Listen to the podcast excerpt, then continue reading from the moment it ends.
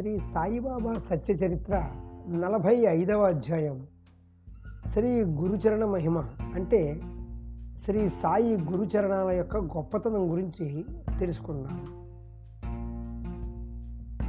అంటే బాబా షిరిడీలో అవతరించినప్పుడే మనకు ఆయన సత్సంగతి సహజాతి సహజంగా మళ్ళీ మళ్ళీ లభించిందండి. అయినప్పటికీ మనం సంసారం నుంచి సంసారం నుంచి నివృత్తి ప్రాప్తించలేదు. దేవుడిపై ప్రేమ పెరగలేదు. దీనికన్నా అతపతనం ఏముంటుందండి?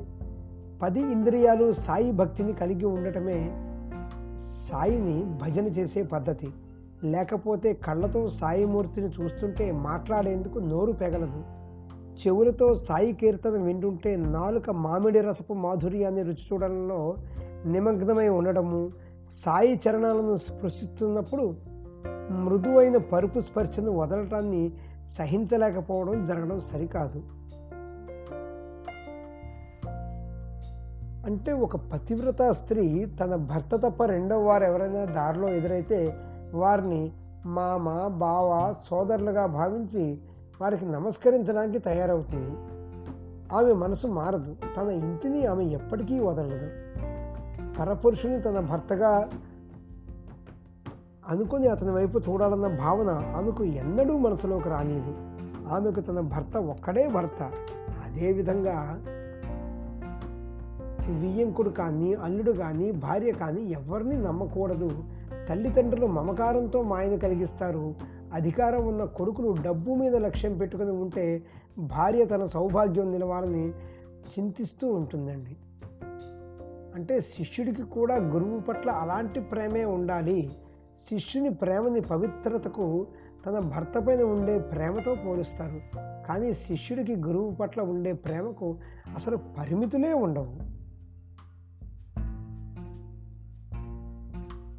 కీర్తిశేషులు కాకాసాహెబ్ దీక్షిత్ సాయి సమర్థుల ఆజ్ఞతో నిత్య నియమంగా ఏకనాథ భాగవతం చదువుతూ ఉండేవాడని మనందరికీ తెలుసు. ఒకసారి దీక్షిత్ ముంబై చౌపాటీలో ఉన్న కాకా మహాజన్ ఇంట్లో భోజనం చేసిన తర్వాత ఆ గ్రంథాన్ని నియమానుసారం చదవసాగాడు. వరుసగా ఆ భాగవతంలోని అద్వితీయమైన అందమైన రెండవ అధ్యాయం విన్న తర్వాత శ్రోతల మనసులు ఆనందించాయి. కాకా మహాజని బాబా భక్తుడైన మాధవరావుతో కలిసి ఏకాగ్రత చిత్తంతో ఆ భాగవతం వినడానికి కూర్చున్నాడు. చూడండి. భాగవత ధర్మ మహిమను విని చకితుడయ్యాడు. జనక మహారాజు ఆత్యంతిక క్షేమం అంటే ఏమిటి? హరిపరమ భక్తి అంటే ఏమిటి? హరిమాయను సులభంగా దాటడం ఎలా? అని స్తబ్దంగా ఉండిపోయాడు. అంటే గురుచరణాలు ఎంతో శుభప్రదమైనవి. కర్మ అకర్మల మర్మం ఒకటే. ఇలా పారాయణ పూర్తయ్యాక కాకా సాహెబు ఇలా ప్రశ్నించాడండి. ఈ నవనాథుల గోష్ఠి ఎంత అద్భుతం! వారి పద్ధతిని మనం కనీసం ఆలోచన ఆలోచించలేకపోతున్నాం. తరువాత అతను ప్రేమతో మాధవరావుతో ఎంత కఠినమైన భక్తి మనలాంటి మూర్ఖులకి అలా ఉండగల శక్తి ఉంటుందా? ఈ భక్తి అంత సులభమా? అంటే కాకా సాహెబు స్వాభావికంగా ప్రేమతత్వం కలవాడు. అతని మనసుకి ఎందుకనో కలవరం కలిగిందండి. శ్యామ అంటే మాధవరావు. అతనికి కాకా అంటే మనసులో ఎంతో ప్రేమ. సాయి చరణాల్లో దృఢమైన శ్రద్ధ ఉన్నప్పుడు మనసులో కలవరం ఎందుకు? నవనాదుల భక్తి గొప్ప ప్రబలమైందే కావచ్చు. కానీ మన భక్తి మాత్రం ప్రేమతో కూడుకున్నది కాదా? అన్నట్లుగా ఆ తొమ్మిది యోగుల ఆచరణ పద్ధతిని తీక్షణమైన కత్తిపై సాము లాంటి వారి నియమాలని మనం కొంచెమైనా సాధించగలమా అని కాకాకి అక్కడ ఏకనాథ భాగవతం విన్న తర్వాత ఎంతగానో అనిపించింది. అయితే ఆ అనుభవం ఎంత అద్భుతంగా ఉంటుందో చూడండి. ప్రొద్దుటే ఆనందరావు. అతని ఇంటి పేరు పాకడై అతను మాధవరావుని వెతుక్కుంటూ వచ్చాడు. అది కూడా సరిగ్గా భాగవతం చదివే సమయానికే. మాధవరావుతో తనకు వచ్చిన ఒక విచిత్రకరమైన కళ గురించి చెప్తున్నాడండి. ఒక పక్కన పారాయణ నడుస్తుంది. మరో పక్క వాళ్ళిద్దరూ గుసగుసగా మాట్లాడుకుంటున్నారు. దానివల్ల శ్రోత వక్త శ్రోత అంటే వినేవాళ్ళు వక్త అంటే ఉపన్యసించేవాళ్ళు వాళ్ళ ఏకాగ్రత భంగమైంది. ఆనందరావు మనసు చెలించింది. అతను మాధవరావుకి తన స్వప్నం గురించి చెప్తున్నాడు. అప్పుడు కాకాసాహెబ్ వాళ్ళని ఏమిటి విశేషం? మీరిద్దరూ చాలా ఆనందంగా ఉన్నారు. అదేంటో మాకు కూడా చెప్పకూడదా? అన్నారు. మీకు నిన్నే ఒక సందేహం కలిగింది కదా. ఇప్పుడు దానికి సమాధానం దొరికింది చూడండి. సంసార సాగరాన్ని తరింపచేసే భక్తి లక్షణం చూడండి. పాకాడే కళలో అతనికి బాబా ఎలా దర్శనమిచ్చారో మీరు వినండి. మీ సందేహం పటాపంచలైపోతుంది అన్నాడు. గురు చరణాలకు నమస్కరించడం ఆ పాటి భక్తి సరిపోతుంది.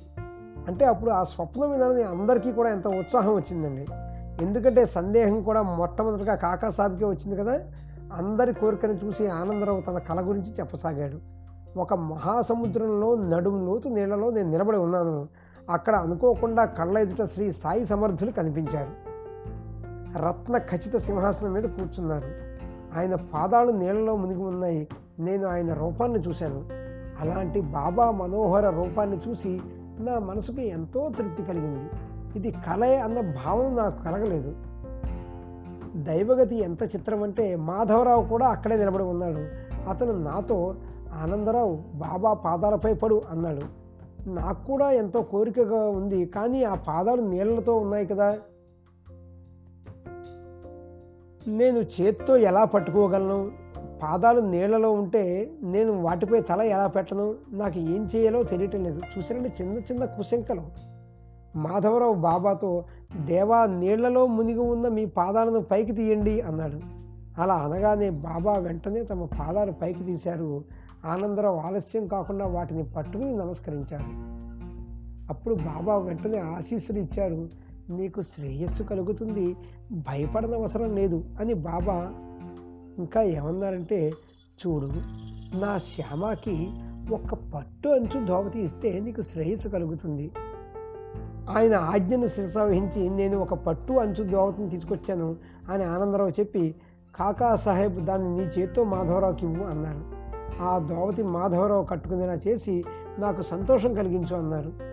ఆనందరావు కథను మాధవరావు స్వయంగా విన్నాడు. కాకా సాహెబ్ ఆ వస్త్రాలను ఇవ్వకపోతే అతను తీసుకోలేదు. ఇది ఆనందరావుకు వచ్చిన స్వప్నం. నాకు ఎలాంటి సూచన రాలేదు. నాకు రుజువు ఏమి కలగకుండా నేను బట్టలు ఏమి తీసుకోను. చూసారండి మనం ఇప్పుడు బాబా అన్న దాంట్లో ఎంత నిజముందో పరీక్షిద్దాము. చీటీలు వేద్దాము. బాబా ఏ చీటీ ఇస్తే దాన్నే బాబా ఆజ్ఞగా భావిద్దాం అన్నారు వాళ్ళు. చూసారా అంటే ఏ విషయం గురించైనా అతను మొదటగా సాయిని అడిగే కాకా సాహెబు పని చేసేవాడండి. చీటీలు వేసి అతను బాబా అనుమతిని తీసుకునేవాడు. అదే ప్రకారంగా ఎంతో నిశ్చయపూర్వకంగా వ్యవహరించేవాడు. పని పెద్దది కానీ చిన్నది కానీ ఏదైనా సరే బాబా ఆజ్ఞ సర్వదా గీటురాయి. ఆ నిశ్చయాన్ని ఆయన మరణించే వరకు కూడా పెట్టుకున్నాడు.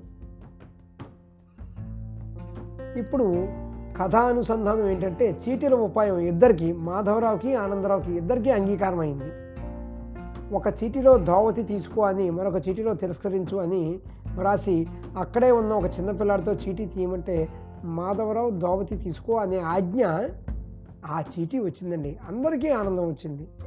మాధవరావుకి చీటీ చూసి ఎంతో సంతోషించాడు. ఆనందరావు కూడా సంతోషించాడు. కాకా యొక్క సందేహం సాయి పైన భక్తి పెరిగి ఆ సందేహం పటాపంచలైపోయింది.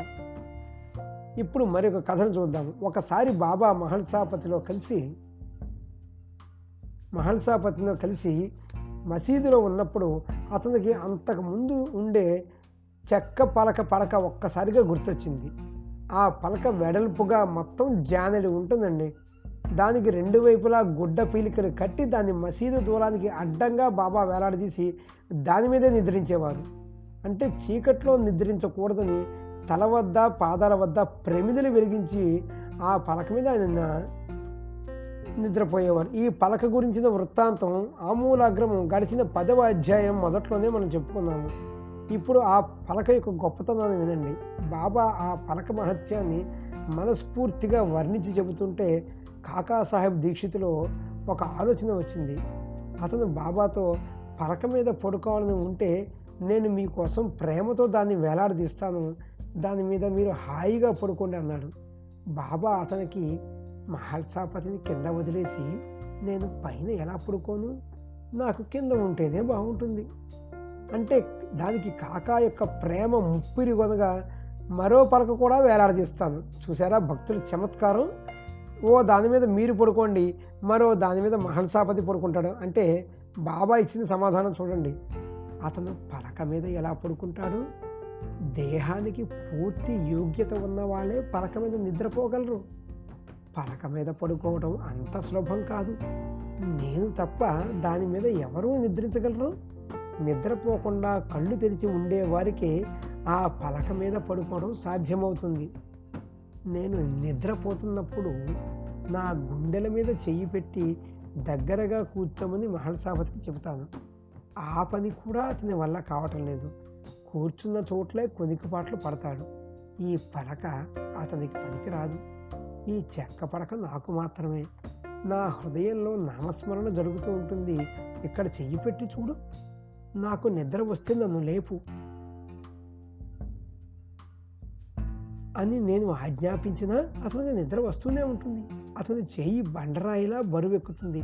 అప్పుడు నేను అతని భగత్ అని పిలవగానే కంగారుగా ఉలిక్కి పడతాడు భూమి మీద కూర్చోవటమే రాని వారు ఆసనమే స్థిరంగా ఉండని వారు నిద్రాదేవి వరించగానే ఒక రాయిలా జడంగా నిశ్చలంగా అయ్యేవారు ఎత్తు మీద ఎలా నిద్రిస్తారు? అన్నారు చూసారా అంటే మన శక్తానుసారము మనం ఎంతవరకు చేయగలమో అదే చేయాలి. ఇతరులను కూడా అదే చేయనివ్వాలి. మనం ఇతరులను అనుకరించడానికి ప్రయత్నించకూడదు. మన కర్మ మనతో వస్తుంది. ఇతరులది ఇతరులతో పోతుంది. చూసారా? సాయినాథుని లీలలు ఎంతో లోతైనవి. ఈ ప్రకారంగా సర్వులకి శుభమస్తు. సత్పురుషులు సజ్జనులు ప్రేరణ కలిగించిన భక్త హేమాడ్ పంత్ రచించిన శ్రీ సాయి సమర్థుల సత్య చరిత్రలోని గురుచరణ మహిమ అనే పేరు గల నలభై ఐదవ అధ్యాయం ముగిసింది. శ్రీ సద్గురు సాయినాథార్పణమస్తు. శుభం భవతు.